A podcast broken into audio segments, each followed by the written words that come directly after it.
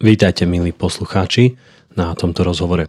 Toto bude už druhý rozhovor, ktorý e, som robil v Prahe, takže som zvlášť vycestoval do Prahy. Je to taká dvojdňová cesta spolu aj s cestovaním aj s rozhovorom, ale e, obidvakrát to naozaj stálo za to. Prvýkrát to bol rozhovor so Sašom Flekom v Prahe, ktorý naozaj veľmi odporúčam. Myslím si, že je veľmi inšpiratívny, pokojný, Mm, proste naozaj dobrý rozhovor a teraz to bude s pánom Ladislavom Heriánom.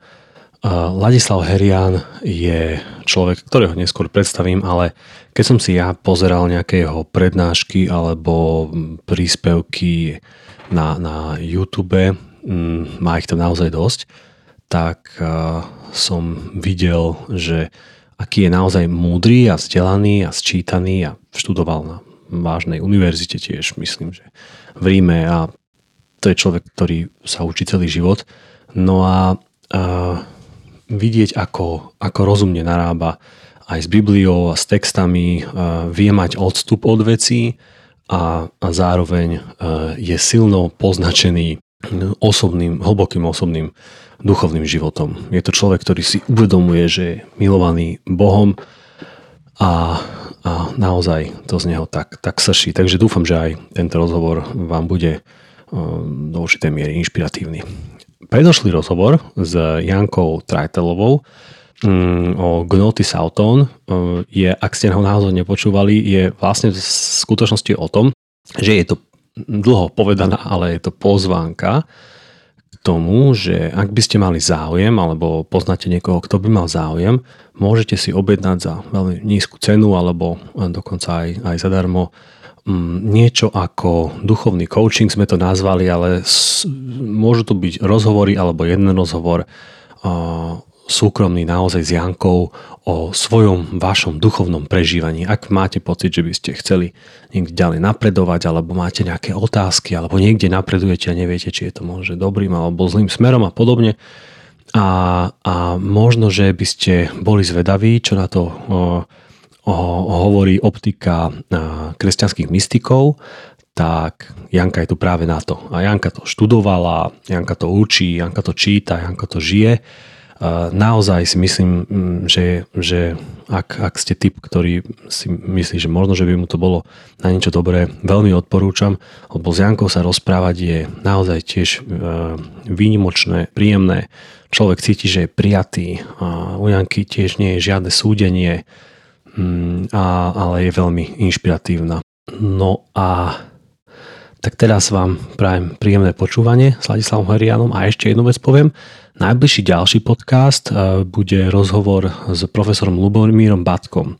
A to, bol, to je rozhovor, kde e, sme sa bavili o typoch alebo určitých e, prístupoch, aké sa v histórii vyskytovali, ale aj dnes vyskytujú, čo sa týka vysvetlenia, zmierenia človeka s Bohom.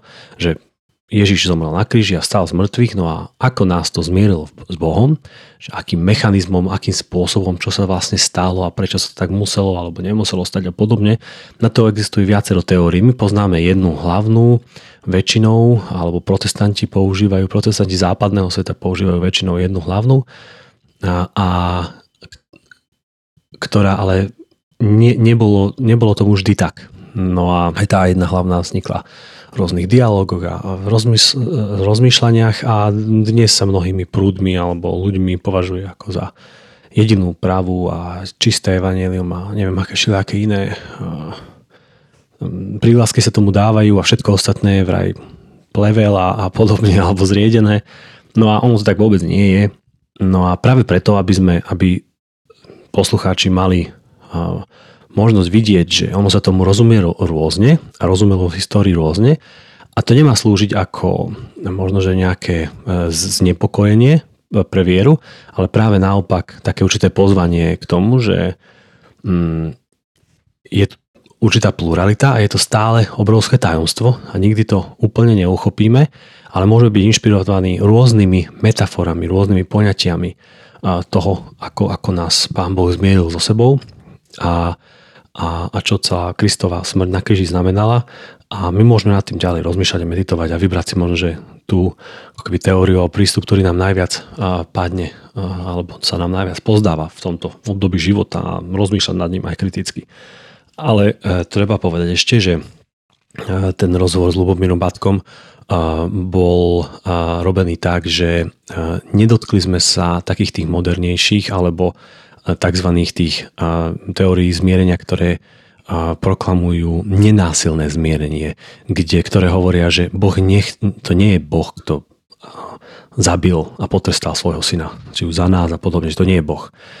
A, a že vlastne to z, Božie násilie nevy, nevystupuje tam ako Božie násilie, ale ináč a že to nie je vôbec potrebné Božie násilie a podobne. Sú aj takéto teórie a o tom sa budeme rozprávať neskôr s Jankou Trajtelovou.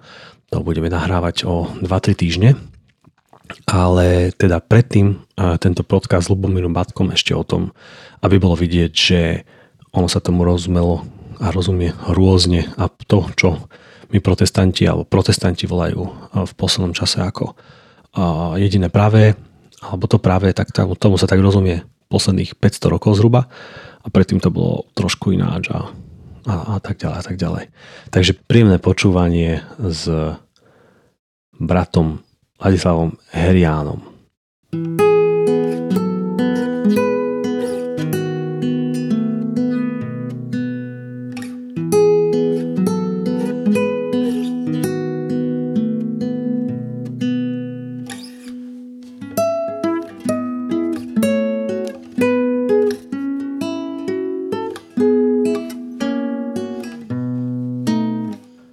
Vítajte na podcaste Na každom záleží, podcaste o duši, viere a spiritualite.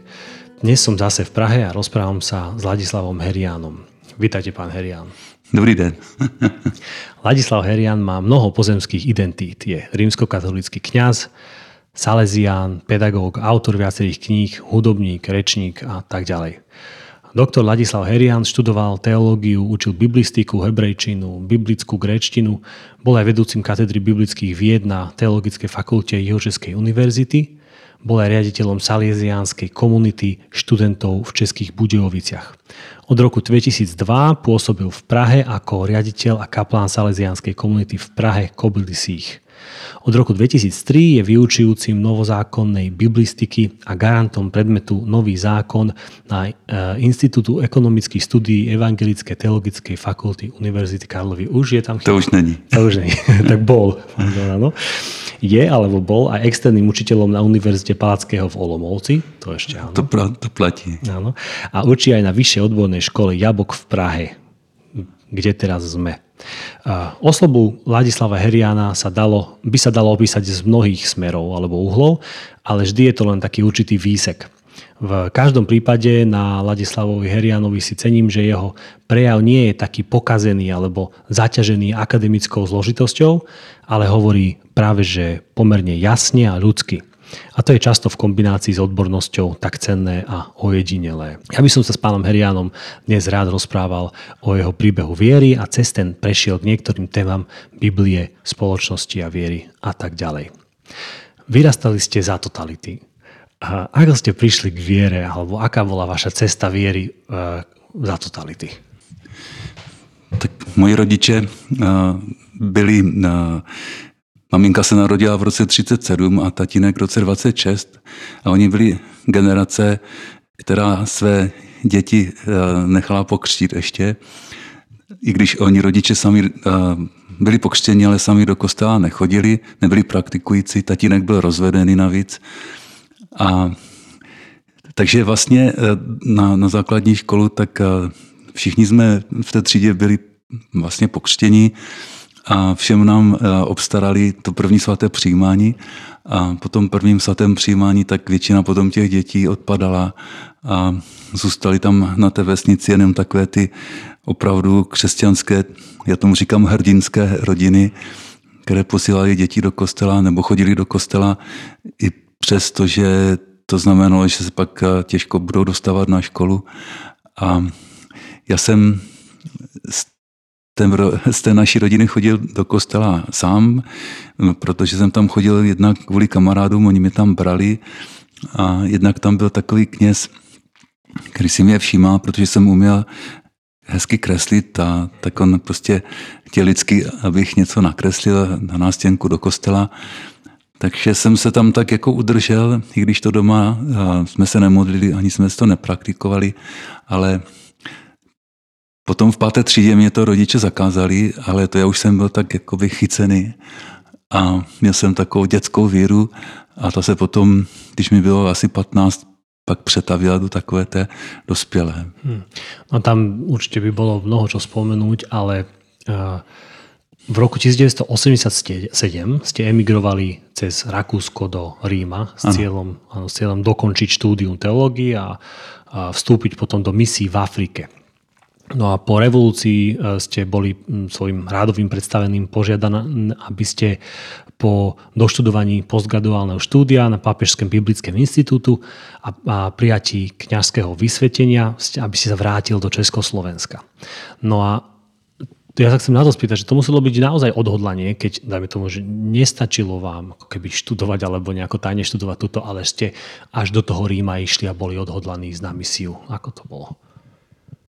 To bylo tak, že eh, já jsem šel Salesián, eh, tajný jsem byl za totality, protože ty eh, žády byly zakázané, ale my jsme měli spojení jako s tou světovou kongregací prostřednictvím prostě tiskovin, které se tady nějak pašovaly a tak jsme měli ten kontakt s tím děním a v těch 80. letech tak náš hlavní představený jako nástupce Dona Boska, to byl tehdy, se jmenoval Vigano, Egidio Vigano, tak eh, on vyhlásil takzvaný projekt Afrika eh, a ten spočíval v tom, že každá, teď nevím, jestli provincie italská, anebo myslím si, že jestli se to týkalo jenom Itálie, protože tam bylo těch provincií hodně, nebo, nebo to bylo širší, tak mm-hmm. každá ta provincie si měla vzít eh, do péče nějakou africkou zem a vybudovat tam misi pro chudé děti. A k tomu byl takový dopis, se četl, eh, kterým to vyhlašoval a tam byl takový přehled takové situace, jak to vypadá ve světě. A mimo jiné, on tam říkal, že v Brazílii je na jednoho kněze 60 tisíc křesťanů. Já teď teďka si nejsem jistý, jestli to číslo říkám správně, ale bylo to takové úplně strašně obrovské číslo. A já jsem si tehdy řekl, proč já vlastně tady ještě jsem, protože Don Bosco řekl, že za jednoho misionáře tak pán Bůh pošle do té provincie deset nových salesiánů. A mně přišlo, že musím prostě odejít, protože já udělám daleko méně práce než 10 nových Salesiánů a úplně to tak ve mně zahořelo. Mě vlastně tady, v, když jsem žil tady, tak mě úplně to jak vy ne, ne, že by mě to neuspokojovalo, to, co jsme dělali. My jsme dělali s věřícíma dětma, protože nic jiného jsme dělat nemohli, ale ještě to bylo všechno takové tajné, ale mně přišlo, že by ty děti se i bez mě obešly, že kdybych já vlastně s nimi nic nedělal, tak ty děti i tak budou pravděpodobně ehm, si uchovají víru, protože jsme žili v Brně jako salesiáni. Snažil jsem se aspoň jezdit kolem Brna po těch vesnicích, zachytávat ty děti, protože tam to bylo těžší, ale nakonec vlastně do toho přišlo eh, tady ta zpráva, no a ve mně vlastně zahořelo takové to misijní povolání tímto způsobem, takže jsem prostě eh, úplně najednou jasně věděl, že musím odejít. No. No a hovorí sa vám, alebo zvykol, máte takú nálepku aj, že pastor undergroundu. No a, a už spoč, počul som aj o tom, ako ste vy jednak hovorili, že, že pozor, že dnes underground vlastne už ani nie je, pretože hej, že nie je nejaká skupina umtláčaných, dajme tomu umelcov, ktorí sa nemôžu vyjadrovať, to je jedna vec. A druhá vec, že ste hovorili aj, že to nie ste tam, že tam, no, medzi týmito ľuďmi, pretože by ste vy nejako zámerne chceli robiť nejakú misiu alebo niečo podobné. Že ste tam s týmito ľuďmi, lebo vám je to prirodzené. No a čo, čo je vám dobré, alebo čo, čo, čo vám lahodí na duši? Prečo chcete byť s ľuďmi, ktorí sú tí, ktorých sa dnes ešte ako tak nazýva, že underground? No já musím říct, že no, to je takový titul, takové označení, které není úplně přesné, nebo pro mě možná to dřív platilo, dneska myslím, že už je to trochu pasé, ale já tady chodím do jedné, tady v naší ulici je jedna taková, eh, jak někdo tomu říká hospoda, někdo tomu říká čajovna, někdo tomu říká vinárna, je to takový jakoby prostor eh, kombinovaný, kde se netočí pivo, ale je tam pivo jenom lahvové, aby to nebyla hospoda. Je to taky galerie a taky je tam takový malé podium a hraje se tam.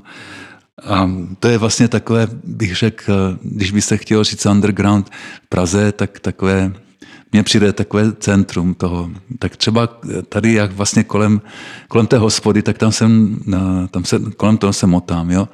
A u Božího mlína. A No tak včera, například včera, tak tam byl, tak tady je v Praze takový slavný harmonikář, který se jmenuje Josef, řekl jsem Pepíček Churchill a on vydal knihu a nakladatelství Maťa mu vydalo knihu jeho takových, takových spíš jakoby poznámek kolem toho, co se mu děje. No a tak byl křes té knihy a, mě se, a on je jinak harmonikář, který zpívá takové prostě originálním způsobem. Taková postava vlastně člověka, takový tím, který je chudý, živí se vlastně jako, tak jako z ruky do huby tím, tím hraním a to je takový underground, opravdu, jako te, to nastavení vlastně toho člověka vnitřní, které je, je poznat z té knihy, tak je mi velice blízké. Jsou to takové typy lidí, kteří jsou takový vnitřně čistí, mají takové eh, vidění světa, eh, které má chudý člověk a které je takovým, takovým svým způsobem duchovní, protože má oči pro věci, které jiní lidi třeba nevidí a mně to je prostě hrozně blízké. No. Tak, tak třeba takový příklad, tak to mi dělá dobře. No. A já vlastně, když chodím mezi ty lidi, mezi ty, většinou jsou to chlapi, ale taky jsou tam holky nějaké. Tak já třeba postupně vidím jenom tím, jak s nima jsem, tak jak vlastně to, co já reprezentuju, to, že třeba Bůh je a, a, nebo, a ještě ta tvář Boha, kterou já reprezentuju, které já věřím, že to je skutečná tvář Boží, tak já vidím, jak to mezi těma lidma rezonuje. I když oni eh, třeba by se, se, se nenazvali, oni nejsou křesťani, že? ale eh, já mám tady eh, v Praze v kostele nejsvětější trojice, tak mám jednou za 14 dní v neděli večer mši svatou, už asi 10 let to je, kterou mám tak, vznikla proto, že se mě ptali lidi, jako kde já kážu v Praze. A já nejsem farář, jo, tak já nemám nějaký farní kostel, tak jsem se domluvil právě tady v tom kostele, protože tam je jeden starý spolubratr Salesián, se ten kostel stará. A hodně lidí, kteří mu pomáhají, takže mi to vždycky otevřel ten kostel. Jednou za 14 dní v neděli večer. A ty moje mše jsou specifické v tom, že tam tam se nehraje na varhany, ale um, zvu tam různé písničkáře, tak kapely, muzikanty, někdy to ani třeba nemusí být zpěv, stačí, když tam hraje na nějaký nástroj někdo. Vůbec to nemusí být křesťanské, protože ta muzika je sama o sobě spirituální záležitost a, a, a že dřív, dřív to bylo takové hodně pestré. Dneska vlastně se to ustálilo, proto to říkám, že tam v podstatě pořád se točí takové různá seskupení, které jsou, eh, vlastně mají základu toho božího mlina. A že vlastně jako i když ti lidi nejsou křesťani, tak mě hrozně rádi tam hrají jako při těch myších svatých a, a vlastně to v nich rezonuje, občas se totiž o tom bavíme a vlastně mě, mě se to hrozně líbí. No. Uh, mať hospodu, kde sa v Čechách, v Prahe nečapuje pivo, len je v lahvích, tak to je naozaj underground, podľa mňa, na, na Česko. To len taký krátky koment. A na niektorí na niektorých ľudí, alebo niektorí ľudia hovoria, majú zaužívané tak rozmýšľať, že no, že, to, že niekto je človek náboženský, alebo že má hlbokú vieru alebo hlboko veriaci, tie, tieto a, pomenovania a, a že niekto nie je potom. No a chcem sa spýtať, že práve títo ľudia, čo ste vy už trošku načrtli, ktorých možno stretávate tam, alebo ktorých my tu nazývame, alebo ktorých, že underground, alebo podobne, a, majú títo ľudia podľa vás, aj keď nemajú práve explicitné volanie alebo explicitné možno, že nejaké, nejaké hľadanie, majú niečo také spoločné, duchovné, alebo ako ste práve pozerali, povedali to nazeranie na, na duchovno, čím, čím je to špecifické?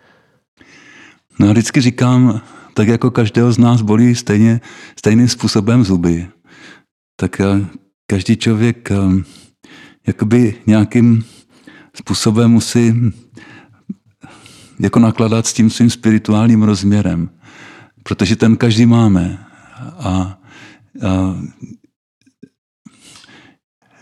já si nemyslím, že nutně by nám měly být společné nějaké názory, ale je nám vlastně jako společné to lidství. A to nejhlubší je to, že jsme lidmi a každý vlastně nějakým způsobem nakládá s tím svým duchovním rozměrem, spirituálním a, a v tom jsme si všichni blízcí, že každý to nějak řešíme. A já to řeším tak, jak to řeším, že jo, tak pro někoho je to inspirací, pro, pro někoho je to nepřijatelné, ale řekne mi, jak to má on a tak, jakože to mi to nevadí. No. A viete zvázať potom nejaké rozhovory bez zámeru nejako zmeniť vidění člověka na svůj obraz? No to nikdy, nikdy mi o to nejde, abych člověka změnil nebo abych mu něco hlásal, to opravdu v sobě nemám. Já prostě jenom uh, žiju prostě svůj život tak, jak ho žiju a, a všechny ostatní nechávám žít jejich životy tak, jak je žijou oni. Jako nemám vůbec, já, já vlastně jako nemám rád to slovo evangelizace, protože mně přijde, že to je taková ideologie nějaká prostě. A, a jenom to samotné vidí člověkem je přece krásné a nemusíme do toho motat hnedka Pana Boha. Mm a neskôr možno zistíme, že, že to je v celé Pánu Bohu. Hej. A, a možno, že práve to niekedy ľuďom aj imponuje, si predstavujem, že, lebo ľudia majú často také tie predsudky alebo, alebo nejaké obrazy o tom, že aký nejaký kňaz alebo farár alebo misionár alebo ktokoľvek, aký asi bude. A veľmi často sú, ja som sa stretol také predsudky, že no budem sa snažiť obrátiť na svoju vieru alebo prehovoriť alebo konfrontovať ma niečím zlým v mojom živote, aby mi potom mohol povedať, že ale Pán Boh predsa odpúšťa a podobne. No a ja si viem predstaviť, že keď stretnú sa s takým človekom, ktorý nemá záujem zmeniť ich zmýšľanie e, silou mocou, ale len im môže, že povie niečo inšpiratívne alebo sám svedčí o niečom inšpiratívnom, že je to pro nich proste úžasný zážitok. Já mám uh, moje pojetí Boha, tak jak já vnímám Boha, jo, tak ono vlastně jako vůbec nevyžaduje, aby bylo nějak jako hlásáno. Mm-hmm. Nevím. Jo, že, tak já vlastně s těma lidma jenom jsem a paradoxně to vede dost často k nějakým debatám na, na téma, jako kdo je Bůh, nebo jestli je, nebo jak je. no, takto podobne, ak nechcem to hneď akože nejako extrémne vám nahrať na smeč alebo nejak to duch, zduchovňovať, ale takto si predstavujem aj pôsobenie Krista, že, že bol proste s ľuďmi, jemu bolo s ním dobre z nejakého dôvodu, prirodzene vyplývali asi otázky o Bohu, Božom kráľovstve, čokoľvek to je a, a tak ďalej. A potom tým náboženským niektorým predstaviteľom a držiteľom moci to mohlo prekážať, lebo to nebolo podľa plánu a, a, a tak ako. Ináč to som nemal pripravenú túto otázku. Ste vy tiež prekážkou niektorým takýmto ľuďom hierarchie? Ste nejaký takto v zuboch ležíte niekomu? Myslíte jako církevní? Áno, áno. Nikdy jsem nic takového nepocítil. Hmm. Asi, no. Super. U nás na Slovensku to je často skôr také, že ľudia, ktorí sú takto trochu slobodnejší, sú čak častejšie na okraj vytláčaní a podobne. Ale tak dobre, to je taká ťažšia téma. Nikam mě nezvou, takový mm. vlastně na nějaké ty akce. A mě to vlastně nevadí. Jak říká jeden můj známý kamarád, říká, že žije na vnitřním okraji vnějšího okraje církve, vnějšího okruhu církve. Ale jednou jsem se mě tak pobavilo, eh, existují eh, v Brně vždycky začátkem července, tak je ta charismatická konference a tam bývá vždycky několik tisíc lidí a jsou tam takový ti nejslavnější kazatele, tam jsou zváni jako takový ti, co, co jsou považovány za takové ty duchovní autority mm. u nás, a, což je v pořádku, že, jo? že jsou lidi, kteří mají co říct a takže to je fajn. A, no a vedle toho je jeden, já to úplně přesně neznám, ale myslím si, že to je, jednou je tam takový večer, kdy jsou po městě různé, na různých místech, tak jsou různé takové, ehm, tak je takový jakoby program pro ty lidi. Ehm, a, jeden z bod, a když byl ten večer, asi před třema, čtyřma rokama, tak jeden z bodů toho programu tak byla moje přednáška někde a měla být v nějakém kostele, který já jsem znal, jak, jak je ten kostel z mého pohledu není až tak velký. Ne, že by, ne, ne, že by byl úplně malý, ale ani úplně velký. No. Tak já jsem si říkal, no to jim asi udělám problém, když přijedu. Tak nakonec to bylo v katedrále, aby se tam ti lidi všichni vešli. ale já, já chci říct, že ti organizátoři, když mě pozvali do toho malého kostela, tak mi vlastně jako, já jsem v tom viděl ten signál, jako že jo, tak pozveme toho Heriana, no a Jo, tak, tak, tak ale jakože, že, že, že v tom moc nevěř, nebo já nevím, jestli v tom Ale, alebo že ho ne, nedáme velkými písmenami na plagát. No. To, to, to, to, no. no ale mě, mě to nevadí, jenom, jak jste se ptal, jestli mě někdo někdy kritizuje, tak já, já, já jsem prostě nekritizuje a vlastně a pokud a vlastně mi to spíš dávají možná v těch kruzích najevo, že mě nikam nezvou. No. Ale mě to vlastně vůbec nevadí. A študovali ste a aj učíte, aj ste učili biblistiku, hebrejčinu, gréčtinu. No a keby ste mali opísať, zmenil nejak vašu vieru fakt, že rozumiete Biblii trochu viac aj vďaka týmto jazykom a disciplínám? Změnil hodně. Když studujete biblistiku, tak to úplně zpřehází to, jak jste to měl dřív, tak že vám to prostě, že vás to přivede eh, k takové nějaké, možná i trochu krizi, nevím, no, možná, že bych to moc dramatizoval, kdybych řekl to slovo krize. Ale určitě to člověka změní. A eh, já paradoxně, eh, když se mě někdo ptá, co mi to dalo nejvíc, nebo možná, kdybych se, sám sebe se na to zeptal, tak já úplně paradoxně říkám, což nevím, jak to bude teda znít, ale možná hrozně. Ale mě vlastně to moje studium mi, mi pomohlo si držet od Bible odstup. Jo? V jakom smysle? V tom smysle, že když o Bibli nic nevíte a čtete ji, tak máte tendenci to všechno brát do slova. Jo? Čisto do slova, brát to do slova, je to boží slovo, tak cokoliv tam je, tak je posvátné a, a hotovo. No a vlastně tady to studium uh, vám tady dá tady to odstup od tohoto uh, vnímání Bible a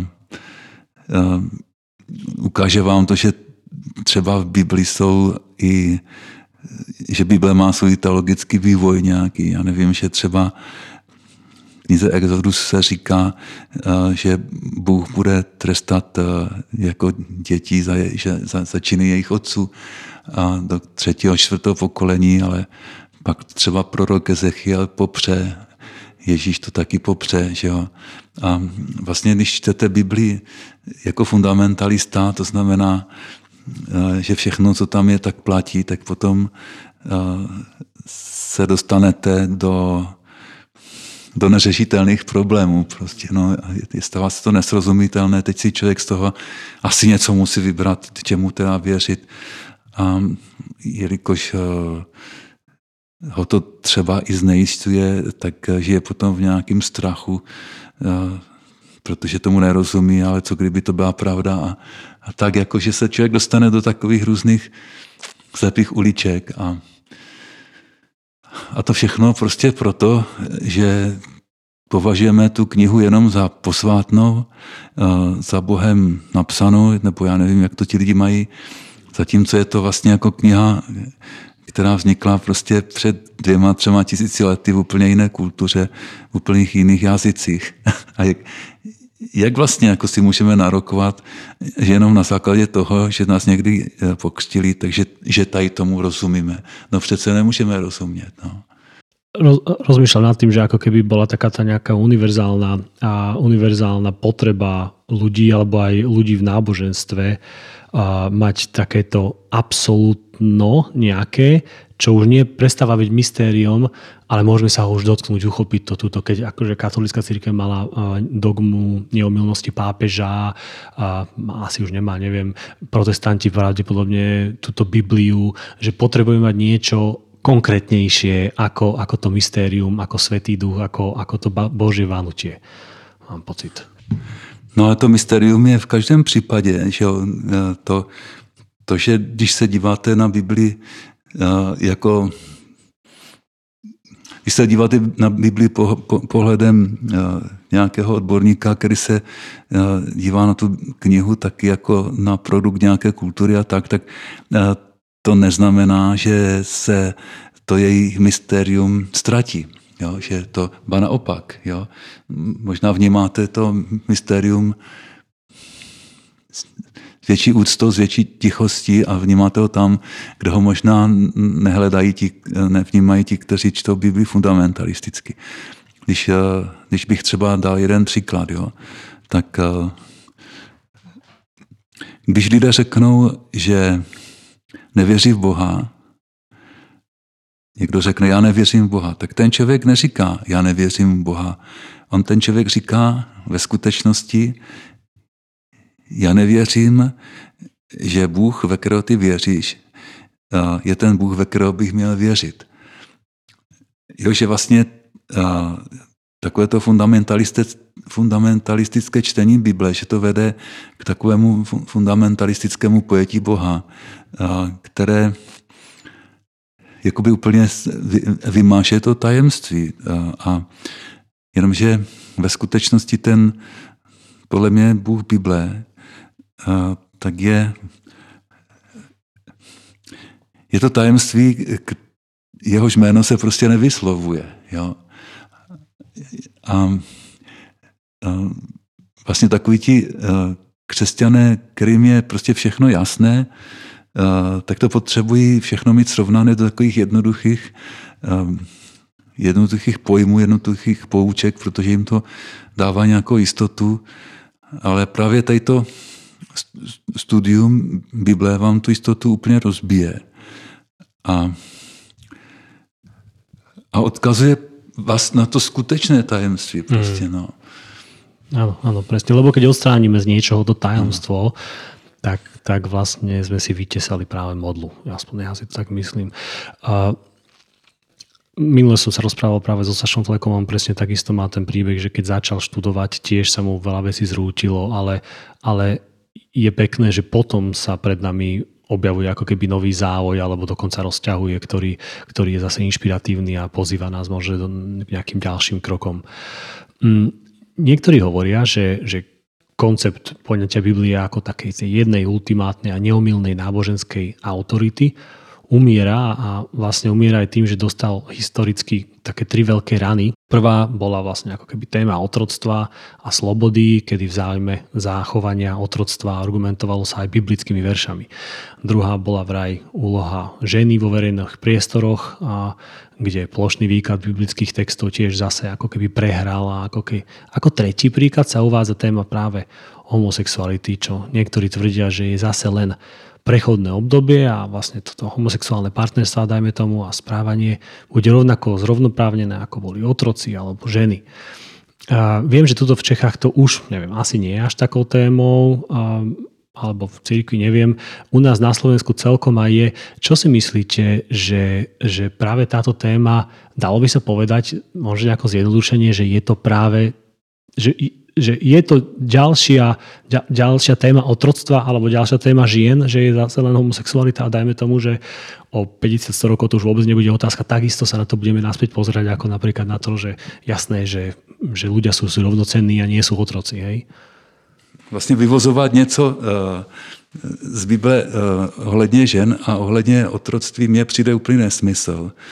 A jako stejný nesmysl je podle mě vyvozovat z Bible něco o homosexualitě, protože uh, takový ten, uh, já teďka nevím, jak to, jak, jaké použít adjektivum, ale dobře řek, řekněme tradiční křesťanský pohled na homosexualitu, protože tady nejde jenom o církev katolickou, nebo že jo, tady, je, tady vlastně všechny tady ty křesťanské církve jako tady ten pohled mají jako historicky, takže tady ten tradiční křesťanský pohled na homosexualitu tak je podle mě dán prostě jako milný, mil, milnou interpretací prostě jako některých míst Biblii. Jo.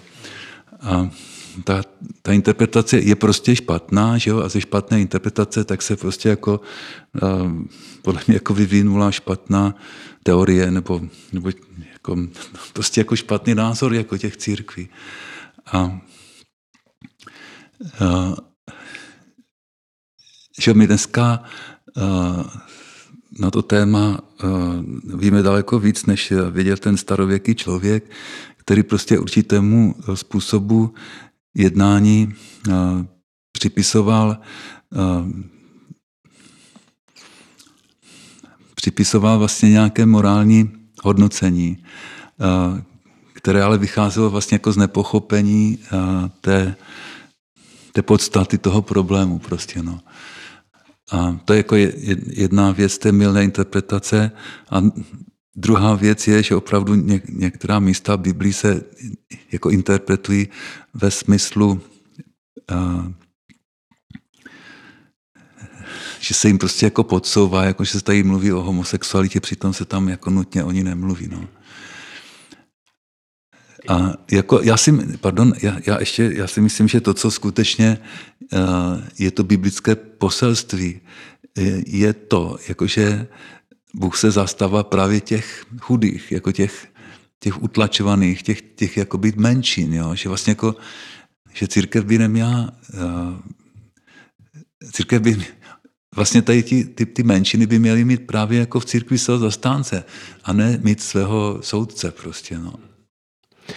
Keď hovoríte, že, boli, že sú niektoré takéto texty alebo verše milne interpretované, ja viem, že toto by bolo aj na dvojdňový seminár, teraz čo sa opýtam, ale dalo by sa zhrnúť do nejakých jednoduchších uh, môže lekcií alebo, alebo imperatívov, že kde laik robí najčastejšie chyby v interpretácii, vlastnej interpretácii laickej tých textov.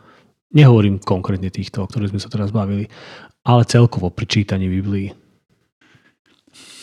No já si myslím, že jedna věc je, když budeme číst Biblii jako text, uh, už to slovo číst Bibli. Jo? Uh, můžeme vlastně Bibli použít jako určité biblické texty, třeba z Evangelia, tak můžeme použít uh, třeba pro rozjímání, no, pro meditaci, že jo, když se ráno zbudím. Já jsem tak byl celý život naučený, že jsem meditoval ten text Evangelia, který na ten den je, protože nakonec, než jsem se stal knězem, tak, jsem, tak musím o tom mluvit lidem, že jo, tak, tak to je prostě jako jeden způsob. A já mám, a, moje zkušenost je, že když se stiším a když se postavím do přítomnosti Boží, když vlastně jako se úplně tak jako nějak jako s, s Pánem Bohem sjednotím a teďka si jako začnu číst třeba to evangelium, a, tak mě většinou vždycky něco osloví a co je takovou potom potravou pro ten můj duchovní život, nebo co je i ta myšlenka, kterou třeba pak chci říct jako v té promluvě lidem a tak. Tak to je prostě jako jeden způsob nakládání s tím biblickým textem. Jo? A, a to může samozřejmě dělat kdokoliv, nemusí na to prostě studovat biblistiku. Ale potom, když se řekne číst Biblii, tak musíme umět číst Biblii s porozuměním. A to porozumění to prostě nezískáme jenom prostě prostým čtením Bible. Musíme vlastně trochu se zabývat taky tou kulturou, ve které ty texty vznikly. Takže je dobré si přečíst třeba nějaký úvod do nového zákona, do starého zákona. Toho je dneska hrozně moc, takové literatury, je to vlastně na dosah, každý to má a může prostě se vzdělávat v tom. Jo? A dneska třeba, když jsem učil, tak to je ta největší chyba, vlastně jako to nevzdělávání se jako v tom, co je mi to nejdražší. Jo? A já jsem třeba, když jsem dneska učil v Olomouci, tak je to mám takový seminář, jmenuje se to I cesta je cíl a podtitulek je Křesťanská spiritualita prostřednictvím paradoxu.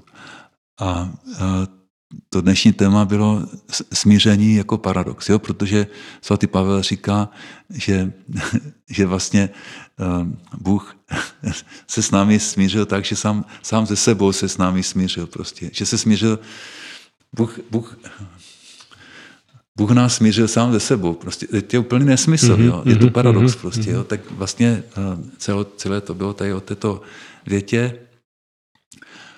A, a eh, No a potom tam jeden, tam přišel jeden můj takový pán, takový známý, který prostě mě rád poslouchal, tak přišel mezi ty studenty taky to poslouchat a pak jako on nakonec měl takovou otázku, eh, že to, co já říkám, tak eh, že by to znamenalo, že bych se musel přepsat katechismus. Jo? A teďka mi říkal, jak se děti ve třetí třídě učí eh, tím, jak, eh, když on byl ve třetí třídě, tak se musel učit nějakou modlitbu, ve které, já nevím, ura, odprošoval Boha, že ho urazil a, a prostě ho prosil ho, aby od něho odvrátil ty boží tresty a nevím co všechno.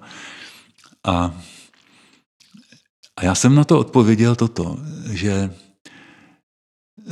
to dítě ve třetí třídě, tak ono mělo tehdy nějakou vlastivědu. Učilo se tam prostě, jak vypadá, já nevím, Petr Klíč a Mat- Růže a Matřeška. Jo? Učil se takové základní věci třeba o přírodě. Ale pak se z toho dítěte ve třetí třídě třeba stal biolog, nebo třeba doktor, jo? nebo třeba právník. Jo? A to, co bylo ve třetí třídě ve vlastní vědě, tak to dítě už dávno, jakoby, to je dávno překonané, když je z něho biolog třeba, jo. Ale v té náboženské oblasti, i když je to biolog, tak zůstává s tím, co bylo ve třetí třídě v náboženství. Jo, takže vlastně to je ta největší chyba lajků, jakože podle mě, jakože se vlastně jako nevzdělávají a že, že, že zůstávají uvězněni vlastně v nějakých jako bizárních představách, které se naučili jako děti prostě. No. Mm. A ako ste spomenuli, že, že aj človek, ktorý ako doslovisticky číta biblické texty, tiež by došiel alebo dojde do nejakej slepej uličky a podobne. Ja si myslím, že takisto aj takýto čitateľ Biblie a si tiež jedná tak, ako my všetci, že máme nejakú emóciu a potom svojim ráciom sa snažíme tú emóciu nejako racionalizovať. Tak takisto si myslím, že takíto ľudia tiež majú obraz Boha, majú obraz o zmierení, o, o, o celom, celej tej metafyzike, ako to celé funguje.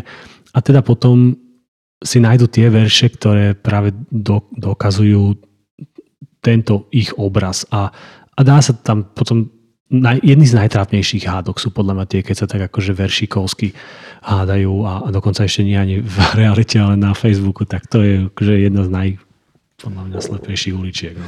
Já mám na to eh, takovou prostě větu od svého, já mu říkám guru Ivan Martin Jirous, to byl takový ten, jako řekněme, vůdce českého undergroundu, tak on říkal, každý to štěstí strujcem i strojvůdcem. Jo, jestli to tak někdo chce, no tak ať tam ať, ať v tom je prostě. Jestli mu to prostě pomáhá v životě, tak ať prostě tak žije. Jestli mu pomáhá to, že se Boha bojí, že ho potrestá, no tak ať tak žije. Ale hlavně, ať tím prostě jako nestraší jiné lidi, nebo rozumíte, prostě ať, ať nechává prostě jiné lidi jako, jako žít s tou jejich představou, si myslím prostě. No. Spomenuli ste zmierenie a paradoxy zmierenia, tak to je tiež obrovská téma. A viem, že katolíci to majú trošku ináč, že oni pripúšťajú tzv. tú polychromatickú soteriológiu, že viac prístupov je, ako sa to vysvetľuje a sú to vždy metafory viac menej. U protestantov a protestantov západného sveta je, myslím si, že veľmi výlučne a, príjmaná a tá, tá, tá jedna teória zástupného zmierenia, ktorá viac či menej hovorí, že za každý hriech si zaslúžime smrť a Boh nás tak miluje, že, že vlastne každý trest za ten hriech a vylial na svojho syna, lebo vlastne neodpustil, tak vylial na svojho syna ten trest, ktorý sme si zasluhovali my. A teda nemuseli sme my zomrieť, ale zomrel on a keď v to uveríme a príjmeme to, tak, tak dostaneme tú lásku, ktorú ten syn by mal, ale inak inak nie. A to inak nie, to sa už nehovorí, to sa zamočuje. No. Mně to přijde úplný bizár tady to. No toto som sa chcel spýtať, že ako to máte vy teda? Je mnoho iných prístupov, ale... Já si nemyslím, že musím všechno pochopit. Jo. Že musím vlastně jako ten, já teďka použiju takové slovo, které jako to nes, nesnížuje, to, co já, o čem budu mluvit, jo. ale že tady tu, ne, ne, nedělám si nárok, že musím tady tu mytologii vykoupení pochopit, protože a, to je vlastně jako, když použiju ten biblický a, příklad, to je vlastně jako to usilování o ten strom poznání, kterým je ale odřezává od toho stromu života. Jo?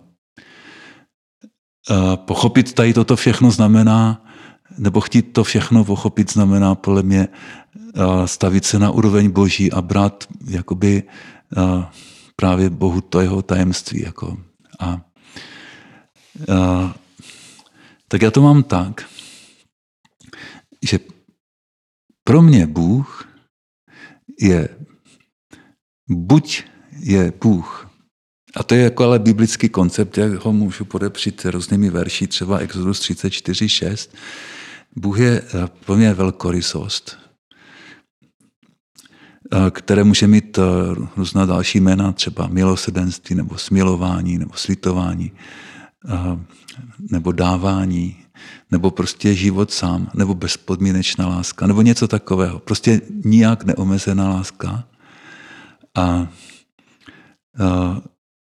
Protože eh, že v hebrejštině milosrdenství a děloha mají stejný kořen. Rachamim a rechem.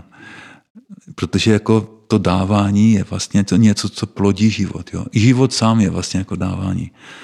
A takový ten Bůh je, Bůh je život sám prostě. No? A to nejde prostě nějak kombinovat vlastně s, s nějakou spravedlností, komu to patří a ne, co patří a nepatří.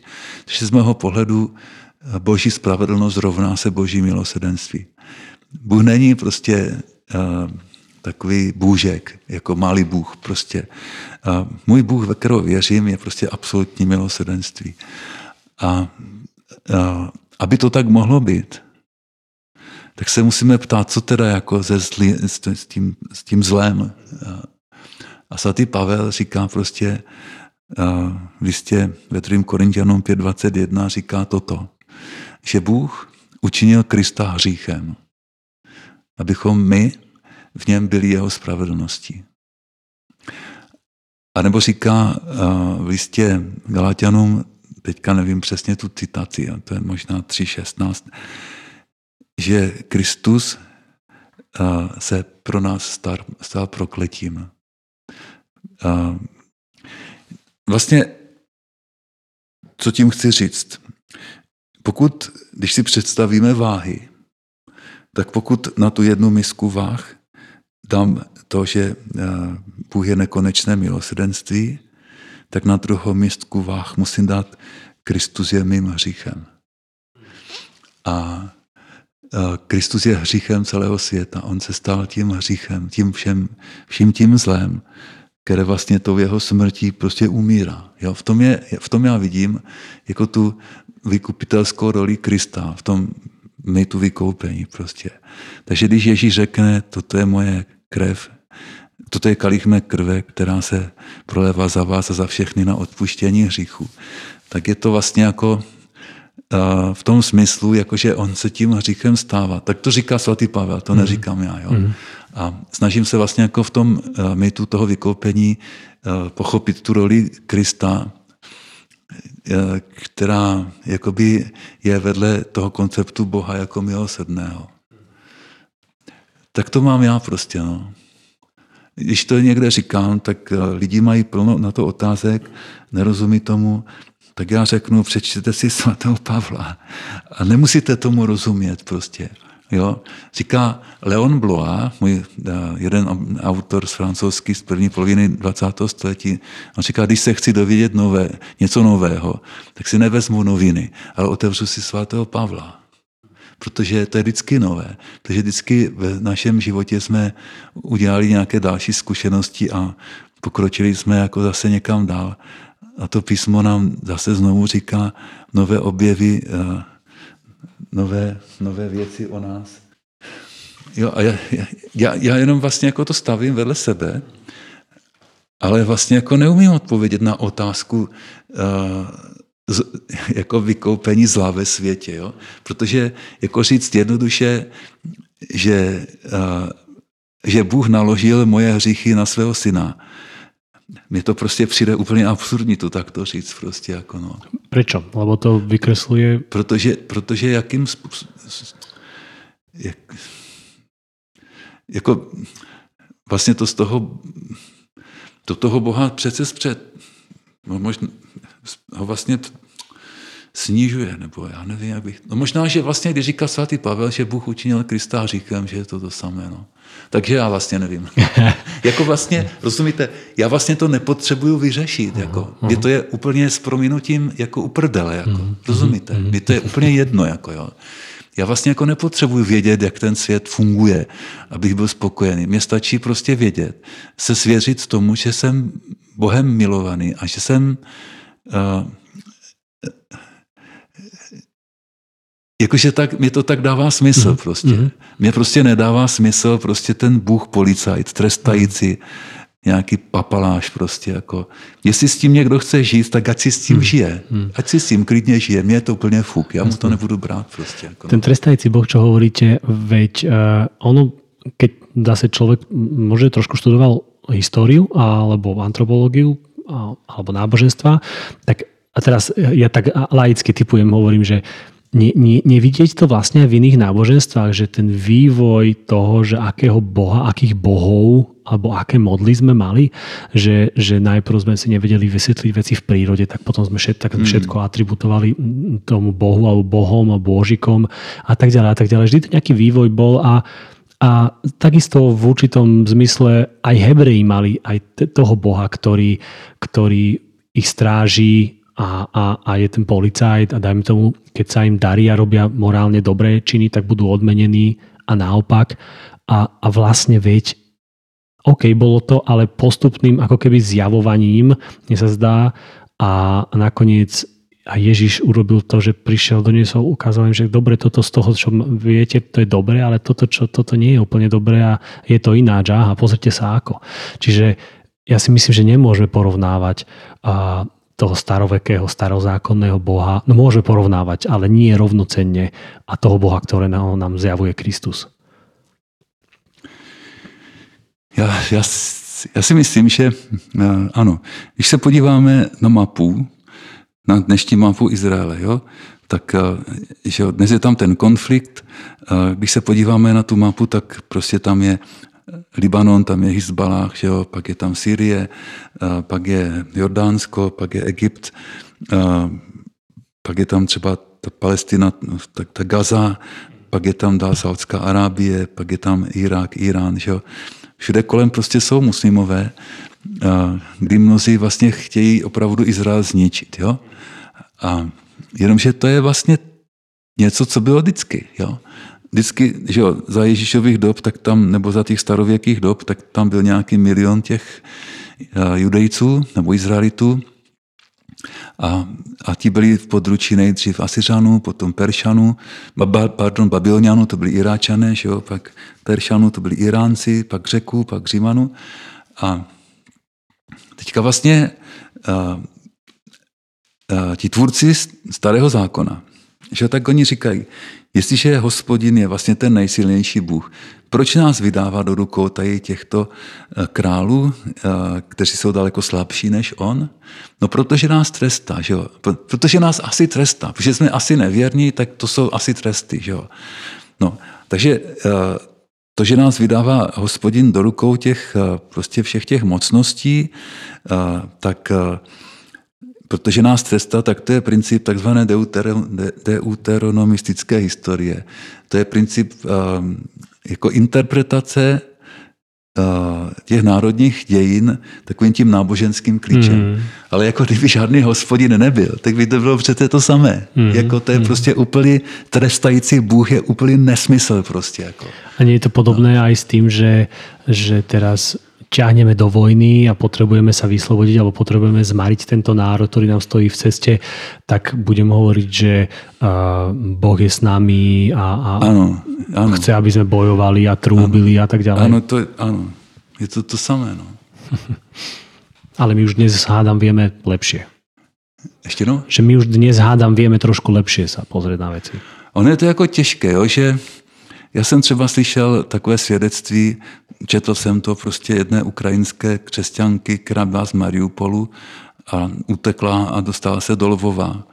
A ve Lvově byla v nějakém křesťanském společenství a modlila se takto, že eh, Bože dej, Bože, Bože zachráň ruský národ, prostě spas ruský národ a Bože dej, aby ty naše rakety přesně trefovaly ty ruské vojáky. Hmm. A to je prostě jako modlitba ze zoufalství. Hmm. Jo. Ale to je vlastně takových modliteb, jako jsou plné žálmy. Jo. Hmm. Akorát my ty žálmy čteme v křesle a pijeme toho kafe třeba. Ale ty žálmy by klidně mohly vzniknout v těch prostě ukrajinských zákopech. Jako no. A te, jako, uh, já si myslím, že vlastně když, když, když když, když si člověk jakoby uvědomí ty kontexty, ve kterých ty texty vznikají, anebo ty kontexty, ve kterých člověk může mít takové myšlenky, že kaž, já, já, já rozumím tomu, že když by nás tady rusáci napadli, prostě, takže půjdeme bojovat a budeme Boha prosit, aby jsme je prostě pozaběli do jednoho. Hmm. Prostě, no. Já tomu úplně rozumím. Ne, jako. Protože když když nejsme ohrožení, tak můžeme si tady filozofovat. Hmm. Prostě, no. Áno, je to úplne iné. A niektoré no. texty aj vidíme v úplne inom no. svetle. A keď sme sa ešte bavili o tom zmierení, mne veľmi, keď som prvýkrát toto počul od Richarda Rohra a bolo mi to mimoriadne až odvážne, ale, ale v kútichu duše som cítil, že aj keby to bola pravda, bolo by to krásne, že myslím, že toho Dan Scoutu z toho citoval, že Ježiš neprišiel na zem preto, aby zmenil postoj Boha k človeku, ale aby zmenil postoj človeka k Bohu. Hmm. A, a to, to, to by bolo krásne. A na druhej strane takisto aj ten koncept, lebo, lebo sa hovorí, že no áno, Boh je taký a hen taký a, a milostivý, no ale je aj spravodlivý, aha, no a, a, a tam už začínajú všetky tie projekcie tých našich ano. volaní po pomste. Ale keď som počul, že existuje aj spravodlivosť, nie len a, tá retributívna, ale aj tá napravujúca. Restoratívna. Restoratívna, ďakujem. Tak zrazu, aha, tak som pochopil, že aha, ja mám vo svojej hlave jeden koncept spravodlivosti ano. a myslím si, že to je spravodlivosť, ale spravodlivosť môže byť aj niečo iné. Áno. Vy, vy vnímate alebo, alebo ste s tým zmierení, dajme tomu, že, že Božia spravodlivosť je restoratívne v zmysle, že to je milosrdná, milostivá, láskuplná spravodlivosť v skutočnosti tá, ktorá napraví to, čo je pokazené na dobré a nepotrebuje potrestať toho vyníka? Já to třeba čtu ve Evangeliu. Když třeba Ježíš uh, stojí při tom křtu v Matoušově Evangeliu uh, v Jordánu a Jan ho nechce pokřtít, tak Ježíš říká, uh, nech tak nyní, protože je potřeba, abychom naplnili v řečtině pázandy koazine, jako to znamená veškerou spravedlnost. Je, Ježíš přichází jako posel naplnění spravedlnosti a ta spravedlnost spočívá v tom, že přináší vlastně jako, uh, že přichází vlastně s tím jakoby, jakoby spravedlivým poselstvím, to znamená mm-hmm. s tím mhm. evangeliem, mm-hmm. s tím poselstvím o záchraně. Jo? A mně se strašně líbí to podobenství o tom pšeničném poli, a to si myslím, že Richard Rohr právě taky někde rozebírá, že to podobenství, já to řeknu tak, já začnu úplně od, od, úplně odinut. Jo. A když jsem studoval teologii v Římě, tak jeden ten profesor tak, tak nám říkal, že jsme, to byl mariolog, mariologie, že předmět o paně. Marii, tak kurz o paně Marii, tak nám tam říkal ta dogmata mariánská a my jsme říkali, pane profesore, jak je to možné, že, má, že pana Maria je panou před porodem, při porodu i po porodu. To je starokřesťanské dogma, že jo? A on říkal, no, non me lo chiedete, to jo, no loso. Jakože, na to se mě neptejte, to já nevím, jo? A tak jsme se uh, zeptali jiného profesora, profesora Triaky, kterého jsme se báli, to byl takový prostě jako pojem. A on odpověděl, a už je to 30 let, co to řekl, já potom, o tom pořád přemýšlím. On, on, on nám odpověděl, a vy si myslíte, že vaše maminky nejsou panny? A to byla strašně krásná, hluboká odpověď, protože jsem pochopil, že to panenství, to není něco fyzického, to je prostě něco symbolického. Jo? A že Pana Maria, že ona je vlastně obrazem toho, eh, kdo jsme, jako když v tom podobenství ten hospodář nasel to pšeničné pole. A pak tam přišel ten nepřítel a do toho pole nasel ten bordel prostě. Že jo? To nebylo vidět, ale postupně, jak to rostlo, tak se to ukázalo. Že jo? A teďka ti ženci to chtějí vytrhat a, je, a, a ten eh, hospodář v tom podobenství říká, ne, to byste vytrhali i tu pšenici, to už musíte nechat dorůst až do žní. A pak oddělíme jako ten plevel od té pšenice. A podle mě, já si myslím, že to je ten, já si představuju ten soud, jestli nějaký bude, jo? Že vlastně to je ten restaurativní soud, že vlastně se staneme tím, jak žijeme, tak uh, máme v sobě vlastně ten plevel, prostě děláme různé hříchy, různá životní rozhodnutí špatná, prostě chyby děláme a tak.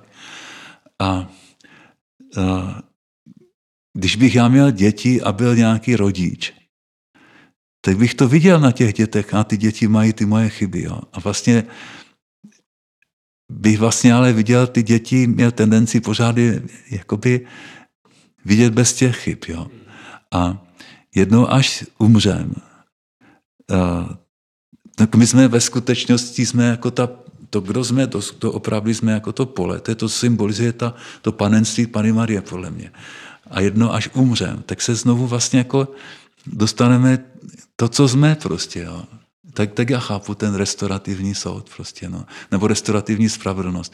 Protože to je vlastně jako, jako pokud budeme, Protože my, my, my k Bohu nemáme jiný přístup, než skrze naši lidskou zkušenost. Jo? A já když třeba řeknu, jako bohužel nemám děti, ale prostě řeknu někomu prostě, uh, ty by si uměl představit, že by svoje dítě hodil do kamen a do pece a ten člověk řekne, že se zbláznil, ne?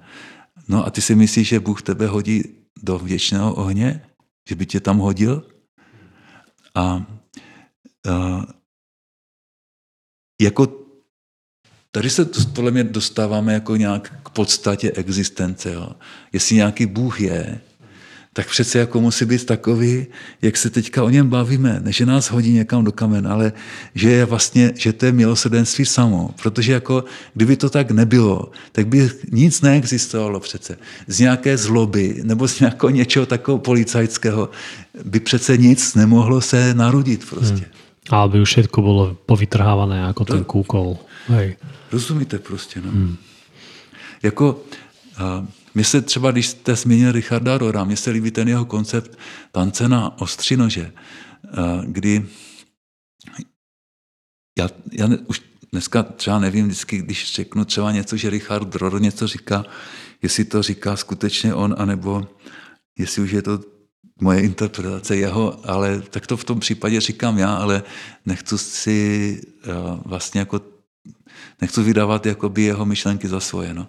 A tak on, tak jestli dobře rozumím tomu konceptu tance na ostřinože, tak on říká, že to je jako tanec mezi vnitřní a vnější autoritou. Ta vnitřní autorita, jak já to chápu, tak ta je ta, co mi říká ta moje lidská přirozenost, která samozřejmě musí být nějakým způsobem zdravá, jo? musí být nějak vychovaná. Jo? A ta vnější autorita, to je to, co mi říká Bible a, a, a faráři a papež a nevím, kdo všechno. Jo? A já vlastně jako nemůžu přece popřít ten svůj lidský cit, že bych já své dítě nehodil do kamen.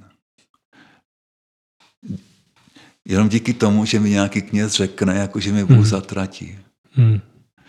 A to je samozřejmě těžké žít, jako prostě ten náš život je neustále duchovní hledání, ale je to vlastně, ano, je to tanec na ostří nože. Já nemůžu úplně popřít tu vnější autoritu a říct jenom, já mám pravdu, ale nemůžu popřít tu svou vnitřní autoritu. Hmm. A musím vlastně jako, nějak jako umět žít eh, tady v tom, v tom prostoru, jak jsem ho teďka vymezil. A ten prostor je svým způsobem tajemný prostě. No. no. Ale musí být bezpečný. Já musím mít důvěru v to, že Bůh je milosrdenství, protože když to není, no tak prostě jako je všechno se uh, hroutí prostě. No. A potom je to už aj tak stratené, keby nie. No. Hmm. v jednom rozhovore som počul, sa bavili, že jeden človek sa snažil nejakým spôsobom vysvetliť uh, tomu druhému uh, práve ten koncept, že, že Boh nemôže len tak odpustiť a vysvetloval to nejako tak, no že potom teda musí potrestať niekoho iného. No a vysvetloval to práve tak, že no vieš, že ty keby máš syna a teraz ti spadne do nejakého potoku plného špiny alebo, alebo s plaškou, tak potom keď ho vyberieš, tiež ho musíš nejako očistiť a že keď ho vyťahneš, musíš ho nejako očistiť a ten druhý hovorí, že, no, že ja by som ho nevyťahoval, že ja by som momentálne za ním skočil. A to je ten rozdiel pekne ukázaný, že, že ako sa vieme, vieme, vy, vieme vypnúť tak trošku ten, ten, ten rozum alebo aj emócie, keď, keď sa bavíme, že, že ináč rozmýšľam nad týmto práve, že vzťah ja a dieťa a podobne a láska a netreba ďaleko ísť, presne však to máme zažité. A zrazu už keď hovorím o náboženstve, už viem rozprávať v rôznych konceptoch a, a teológiách a, a podobne a ako keby to bolo oddelené už naozaj od toho, od toho človeka. Vy ste v jednom rozhovore hovorili, to bolo na United, som to nejaká konferencia, a tam ste hovorili takú veľmi peknú vec, že a ja by som chcel, aby ste to vypovedali, ale trošku vám to pripomeniem, že že niekde ste čítali, alebo niekto múdry hovoril, že o tých úplne najkrajších, že sú tri ako keby ano, tie... to říká Richard, to ti říká Richard ze skryté věci a říká to, to říkal Heinrich Zimmer, což byl nějaký prý německý indolog, jako, co se zabývá historii Indie. Tak on říká, že jsou tři řády věci. Uh, ty věci, uh, úplně ty věci prvního řádu, on říká, to jsou ty nejkrásnější, o kterých se nedá vůbec mluvit, ty se dají jenom zažít, ale nejsou pro ně slova. Pak jsou druhotně nejkrásnější, to jsou ty, o kterých můžeme aspoň mluvit v metaforách, které ale zůstávají často nepochopeny. A pak je ten řád třetích věcí, to jsou ty, o kterých se normálně bavíme. A já k tomu dodávám, že vlastně uh, náboženství, že je v tom pokušení a uh, to dělá, že to ty věci, které jsou nepojmenovatelné, to slovo, ta realita boží je nepojmenovatelná. Že jo? Tak náboženství jako se toho zmocní, to pojmenuje, udělá z toho vlastně jako sníží to na, ten, na tu úroveň eh, těch eh, třetích věcí a vydává to za ty první. Jako například, že když třeba se zmocním toho pojmu Boha a teďka budu někomu tvrdit, že já nevím, když nebudu chodit v neděli do kostela, takže mě Bůh potrestá věčným zatracením. Takový nesmysly prostě, jako rozumíte, jako no. Veľmi sa mi páčil ten koncept, lebo hovorí o viacerých dôležitých veciach podľa mňa. Jedna je také tzv. to skúsenostné poznanie versus to, to konceptuálne naše. A druhá dôležitá vec podľa mňa je tá, že zase len to dokazuje, že máme ako keby neu, neutišiteľnú túžbu a stále vytesávať si nejako to, to alebo vytesávať si proste modlu, že musíme ano. definitívne interpretácie ano. prinášať z nejakého dôvodu. Keď si, samotné náboženstvo má byť o tom, že no myslím si, že poukazovať a pozývať ľudí na putovanie za tým tajomstvom, ano, slobode. Áno, to říkáte krásne podľa mňa. A, a, pri, a pritom často robíme opačne v tom náboženstve, že, že, že vytesávame tie modly a, a konfrontujeme ľudí nimi a musia sa im pokláňať. A to je, to je také smutné. Hmm. No na, a ešte ohľadom toho konceptuálneho poznania versus to, to, to zážitkové je podľa mňa tiež dôležité si uvedomiť, že, že presne ako vy hovoríte, že niektoré veci nepotrebujete vedieť, ale tým podľa mňa hovoríte, že nepotrebujete ich ako keby definitívne mať možno nejako for, sformulované ano, logicky, ano. hej, ale lebo ako náhle ich logicky a konceptuálne sformulujeme, uzavrieme do tých slov, ktoré sú len nejakým, nejakým odkazovateľom na niečo, čo je za nimi, tak v tom, tom momente ich ako keby už uh, limitujeme a ano, zmenšujeme. Ano. Hmm. Proto Židé vlastně neříkají to boží jméno. Hmm. Mně to přijde hrozně důležité. No. A i třeba jako když se, já si myslím, že Bůh nejde oddělit od jeho vlastnosti. Jo. Že, třeba, že to není tak, že Bůh je milosrdný, ale že je to tak, že Bůh je milosrdenství samo prostě. Jo. A, a když říká třeba ten jakoby svatý Jan, říká, že Bůh je láska, to je to samé, jo. že on by, my podle toho, když říkáme, že Bůh je milosrdný, bychom měli říct, že Bůh je milující, ale to tak OK, ale on je láska sama, která miluje. Jo? A vlastně z toho plyne, že jo, tady se dotýkáme toho božího tajemství, jako, jako, jako co to je, nebo kdo to je. A, že když to ti řekneme, že Bůh trestá, tak musíme z nějakého toho No a teďka už nemám slova. Jako já bych třeba řekl, že Bůh je nějaký dynamismus, nebo jenom, že to mě přijde, že to hrozně snižuju prostě. Uh, takže radši mlčím, ale vlastně, uh, když ale řeknu, že, uh, že Bůh, když řeknu, že třeba Bůh trestá, tak to předpokládá nějaký jakoby osobní, osobní koncept Boha jako ně, někoho, kdo trestá, ale já si nevím představit, že by uh, něco, co je láska, že by to trestalo prostě. A teďka mluvím o tom jako to, ale Bůh není to, že jo? Prostě tady končí prostě naše slova prostě, no. Nevieme ísť potom rodovo neutrálne, musí to byť on alebo ona, alebo ono, jasné. A keď, keď hovoríme o, o kresťanstve alebo čítame evanielia, použijeme slovo evangelion alebo že vraj to znamená niečo ako dobrá správa.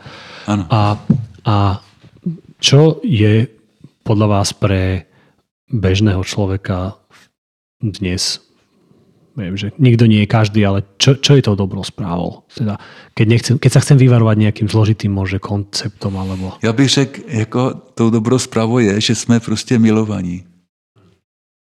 Jako jsi milovaný. Já si myslím, že strašně to důležité, eh, vědět je to málo, jako prostě důležité je jako žít ve stavu milovaného člověka.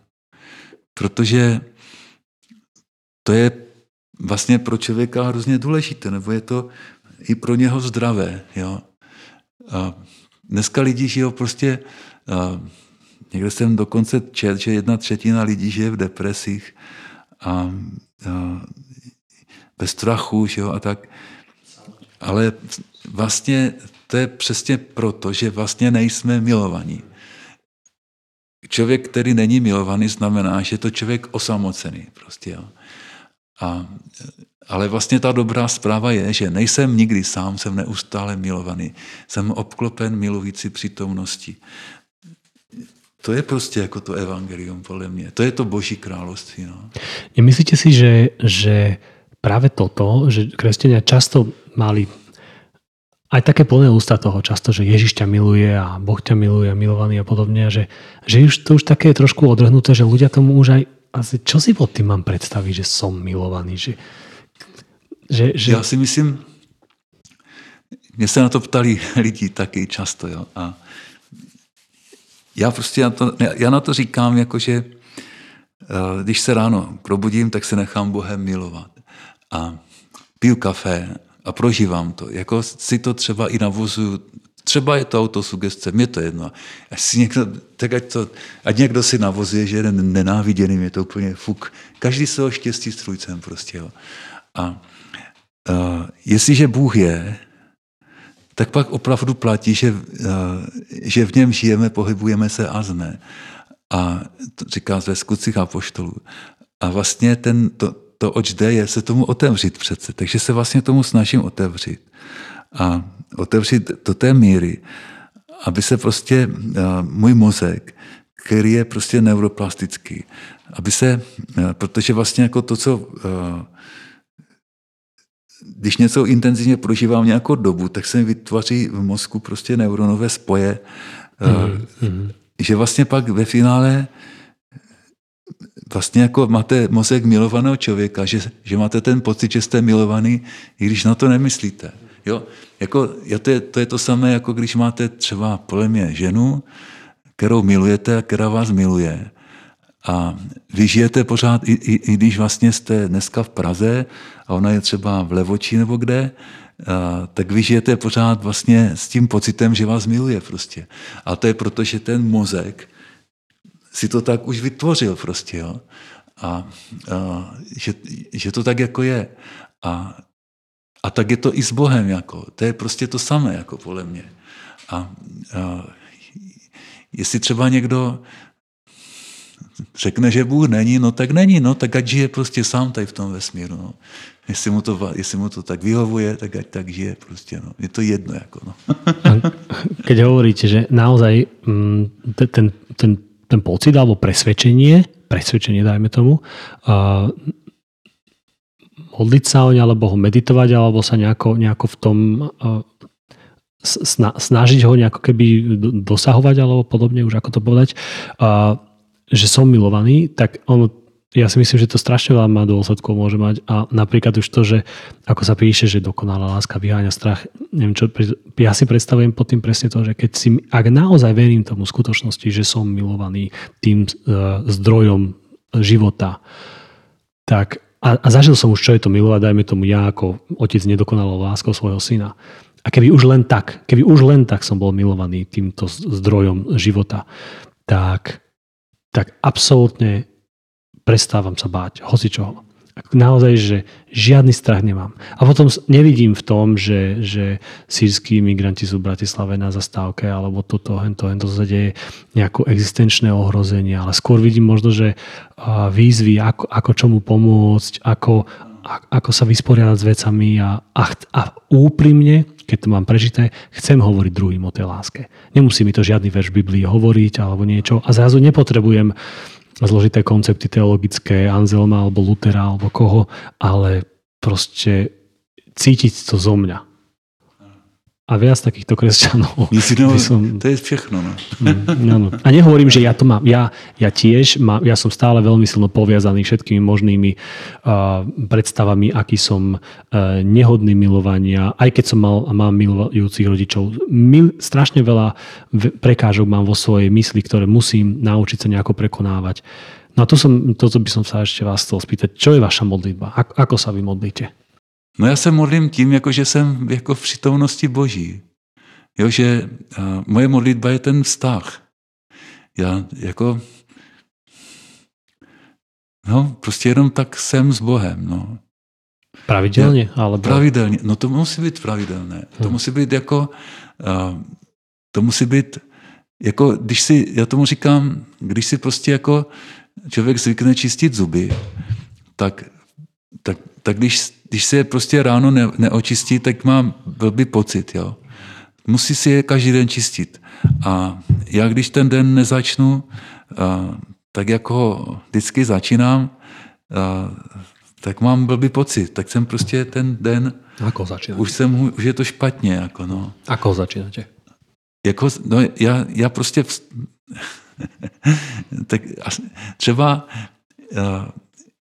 Třeba jsem měl do Olomouce a, a abych stihl vlak v pět, tak by mi stačilo vstát o půl páté, a umyt se a jít na vlak. Jo. Ale stával jsem o půl čtvrté. Protože já, ne, já nechci tak jako žít. Jako no. Já potřebuji začít den s Bohem. Prostě, no. a, a to znamená, jako, že si uvařím kafe a prožívám přítomnost Boží. A když to kafe vypiju, tak potom si vezmu breviář a pomolím se breviář. A to už je ale moc slov na mě, jako tak někdy to, že se zastavím u něčeho, už se to dál nemodlím, nebo se to třeba pomodlím celé, ale breviář už je moc slov prostě, no. Ta, už ta slova nepotřebuju prostě, no. A tak to dělám vlastně, já nechci říct celý život, ale prostě určitě roky to dělám. Takže jsem se vlastně naučil, tak eh, to je můj způsob modlitby tady to. A pak se samozřejmě jedete metrem, nebo jo, a teďka všichni lidi se dívají, nebo tramvaj, všichni se dívají do mobilu, tak já se třeba nedívám a jedu třeba s Ježíšem. Hmm. že jsem prostě, jo, že můžu proži, pořád prožívat tu přítomnost Boží prostě, hmm. jako no. Tím, že si uvědomíte? Že si to uvědomuju a že to prožívám, nebo že se i třeba nějak mu děkuju, nebo já nevím, co dělám, prostě něco říkám třeba ve duchu, no, nebo tak nějak to dělám, no.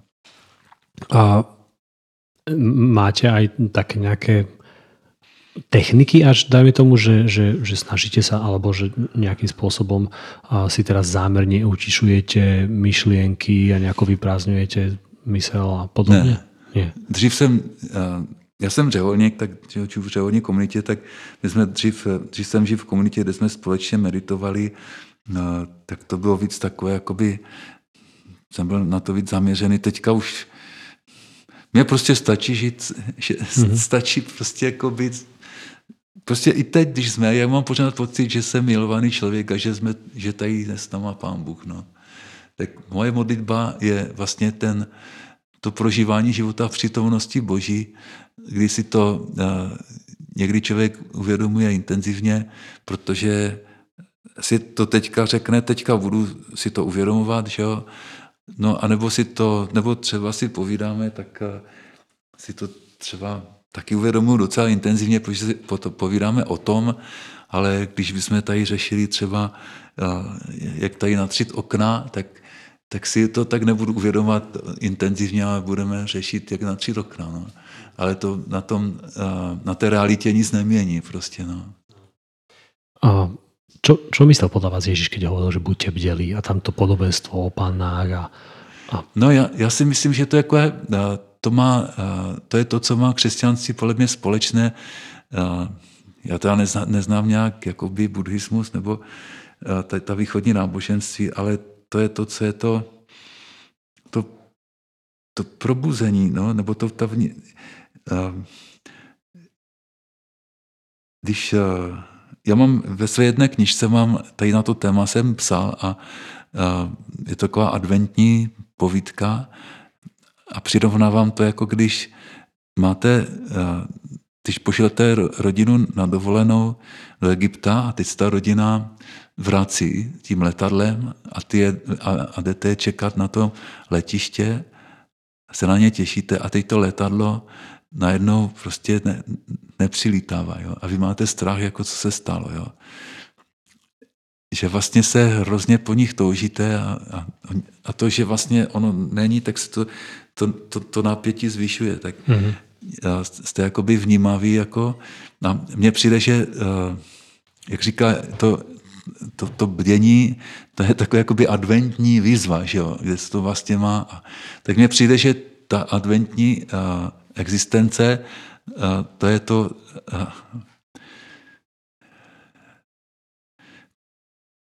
to je jakoby ta touha po Bohu, no, nebo jo.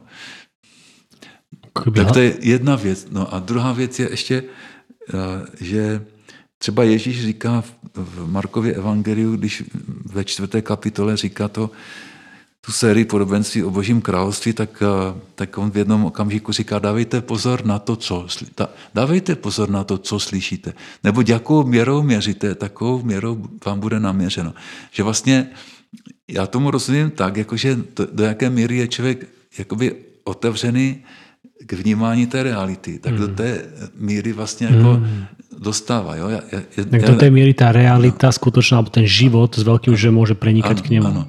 A já, já, já to třeba, já mám na to takové svoje přirovnání z osobního života, že eh, když jsem byl mladší, tak eh, tak jsem, když jsem viděl strom, tak to byl strom. Že jo? jo, tady roste strom. No. Maximálně jsem si řekl, že to je dub, nebo že to je vrba. Jo?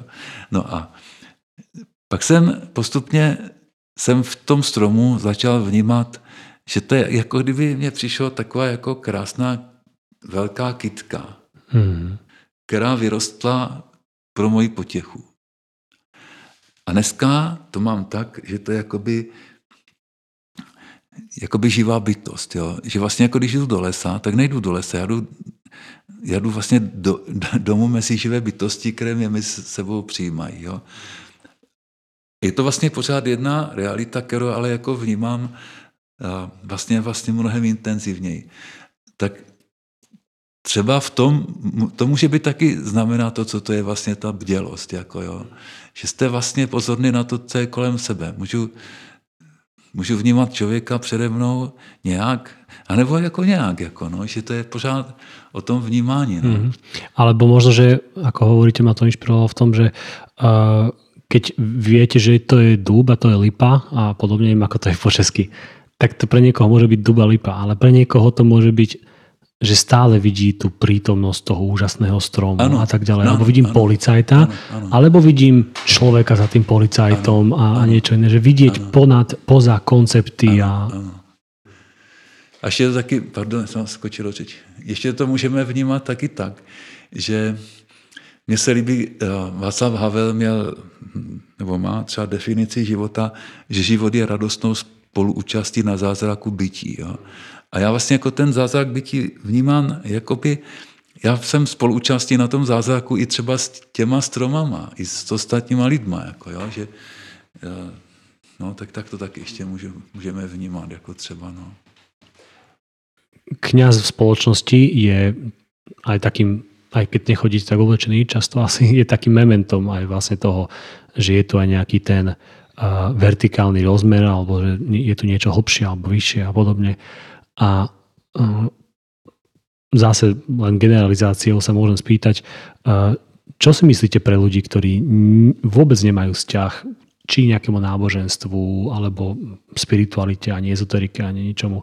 Čo je, čo, čo je to, čím by možno, mohli začať alebo iniciovať, ak by chceli nejaký ten, to hľadanie toho niečoho hlbšieho? Já, jako, já, ne, já nevím, jestli umím na to odpovědět, jo, ale uh, když třeba muž vidí nějakou krásnou ženu, když vidí muž ženu, tak to s ním vždycky, že ještě třeba když je krásná, tak každý je nějak jiná krásná, tak to s ním vždycky nějakým způsobem, jakoby, to v něm něco vzbudí. Jo? To prostě jako, ať chce nebo nechce, to prostě pokud to není kus kamene, tak, tak prostě krásná žena muže, muže nějakým způsobem vybudí. A čím chci říct, že vlastně, aby člověk nějakým způsobem začal fungovat, tak ho musí něco jakoby vybudit. Jo? Ty naše kapacity se musí nějak probudit a musí to být vždycky jako něco vnějšího, co nás vybudí. Tak a pokud ten člověk chce, protože jako jsou věci, které které nás vybudí. Prostě, no. já, já třeba pracuji, jak jste mě tam představil, tak jedna z těch uh, věcí, co bych ještě třeba mohl říct, je, že jsem, já pracuji jako ve vězení, jako vězeňský kaplan. Jo. A uh, tam vlastně v tom vězení jsou eh, třeba jako, já si myslím, jsou tam třeba ti dozorci, kteří hlídají ty vězně a oni jsou ta represivní složka a, a a oni musí prostě mít autoritu, protože uh, tam jsou fakt třeba různé typy, jak tam nejsou žádní beránkové někteří. No a, a teďka já vlastně mám takový pocit třeba, že jsem, uh, že, že to tak jako, mám pocit, že to tak vypadá, že vlastně, když jste kaplán, tak jste vlastně jako já jsem ve vězení kaplan, jo? Tam, tam není důležitý až ten kněz, ale ten, ta, ta role je to kaplana, jo? protože tam jsou kaplani, nejsou kněži všichni. A teďka já ten kaplan jako reprezentuje nějakou realitu, která je tomu dozorci třeba vzdálena. Jo? Třeba to je úplně ateista, nebo to je komunista, nebo já nevím prostě. Jo.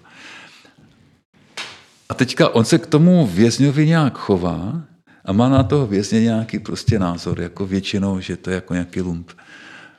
A teďka jako, a ten, ten vězeň vlastně eh, dost často je to tak, že on jako zrcadlí toho dozorce. Mm-hmm. Že vlastně, a jeho představu o něm. A jeho představu o něm? No, když, když třeba ten dozorce se k němu chová hrubě, mm-hmm. tak mhm. ten vězeň se k němu nechová taky hezky. Jako třeba, jo? A teďka vlastně jako tam přijde ten kaplan a ten vězeň najednou se začne, uh, najednou vlastně ten vězeň jakoby ukáže úplně jinou stránku té osobnosti, kterou ten dozorce nikdy ne, ještě neviděl, protože vlastně ten vězeň před tím dozorcem funguje jinak než před tím kaplanem. A mně se třeba stalo, že jsem eh, třeba nějakého toho dozorce jako překvapil. Jo? Protože on má samozřejmě ten dozorce, on je předsudek, že jo? ten uh, kaplan, to je ten prostě, já nevím, náboženský idealista, který si myslí, jako, že tady těm zločincům nějak, že je nějak polepší nebo tak, jo, oni to mají prostě tak jako v té rovině. Ale vlastně ono někdy zazáří jako něco, eh, co toho dozorce udiví. Jo? Tak a teďka třeba ten dozorce, jo, tak ta realita zbudila ten jeho údiv. A on třeba řeší si svoje nějaké prostě svoje osobní problémy. Jo? I možná třeba nějaký svůj vztah k tomu, jestli nějaký Bůh je nebo není, nebo co je prostě. A teďka vlastně on ale jako něco mu zazáří a on s tím jako buď může pracovat, nebo nemusí prostě. No. Mm, mm, mm. Že jde potom hlbšie, alebo nie. Ano. Každý svého štěstí strujcem i strojvůdcem. Mm. Říká Martin Ros. Posledné dvě otázky mám, ale budou krátké. A tak teda predposledná je, že mm, práve viac týchto vašich rôl, čo máte, nebudem ich znova opakovať, keby ste budete raz, raz, raz budete veľkí a budete starnúť. A keď ľudia starnú, tak potom niekedy odoberajú a čistia si aj v živote a, a majú menej a menej aktivít. Keby ste teraz si mali vybrať, čo bude vaša jedna aktivita z týchto všetkých, ktorá, ktorá by vám ostala, ktorú by ste si nechali? jako z toho všeho, co dělám. Jo. Já si myslím, že to jako život sám řekne. No. Já mám pocit, že uh, reaguju na život, na to, co ten život po mně chce prostě. No. Tak uh, až něco z mého života bude muset odpadnout, tak to prostě odpadne. No. Takže nie je nič také z tohto napríklad, čo by vám mimoriadne, že fú, tak tuto sa cítite ako v rauši, keď to, keď to práve ne, robíte. Ne, nie. Ne. Jako ono, jako třeba v tom vězení mi to mnohdy dává větší smysl, než tady v té škole. Ale zase ono někdy v té škole, eh, někdy prostě nastanou takové situace, eh, pro které bych jako, pro které vidím, že to má smysl a někdy zase v tom vězení je to horší, že jo. Je to prostě, no já prostě jenom reaguju na to, co je kolem mě prostě, no. No a co je kolem mě, tak teraz momentálně je toho veľa aj negatívneho momentálne ten Izrael, dajme tomu, čítame stále ďalšie, ďalší príbeh tých brutalít, tých teroristov, čo tam robili, Ukrajina, Rusi, čo robia na Ukrajine. A nemusíme ísť aj akože do takýchto makro veľkých vecí, ale môžeme aj sa pozrieť ľudia, ako sa k sebe správajú často arogantne, ľudia zomierajú, deti sú choré, zomierajú, bla bla bla. A ten, čo pri, upovedomuje ľudí, pozornosť ľudí na na to, čo je podstatné, tak ako vy v tomto prípade, tak ten, čo povie, akože, ale že je tu nádej, že nemusíš, ne, nemusíš byť prevalcovaný tým všetkým zlým, neboj sa, stále tu je to niečo. Čo to je? Čo, čo, sa, čo poviete? Čo, čo, je, čo je nádej v, kon, v kontexte týchto všetkých vecí?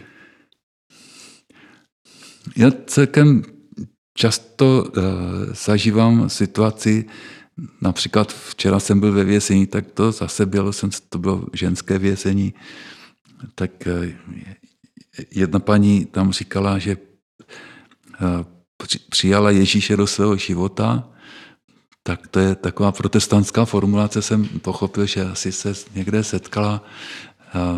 Takže, no a teďka říkala, no ale já když Boha prosím, tak on někdy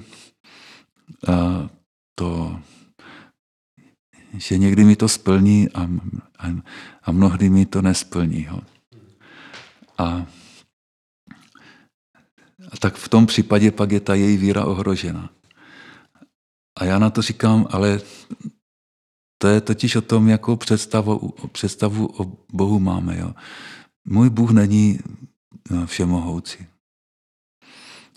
Můj Bůh je prostě láska. A, a moje naděje spočívá v tom, že jsem prostě, že ne, že on všechno vyřeší, protože on není tady od toho, aby něco řešil, ale on je ten, který je prostě pořád se mnou a pořád mě miluje a ve všem je se mnou.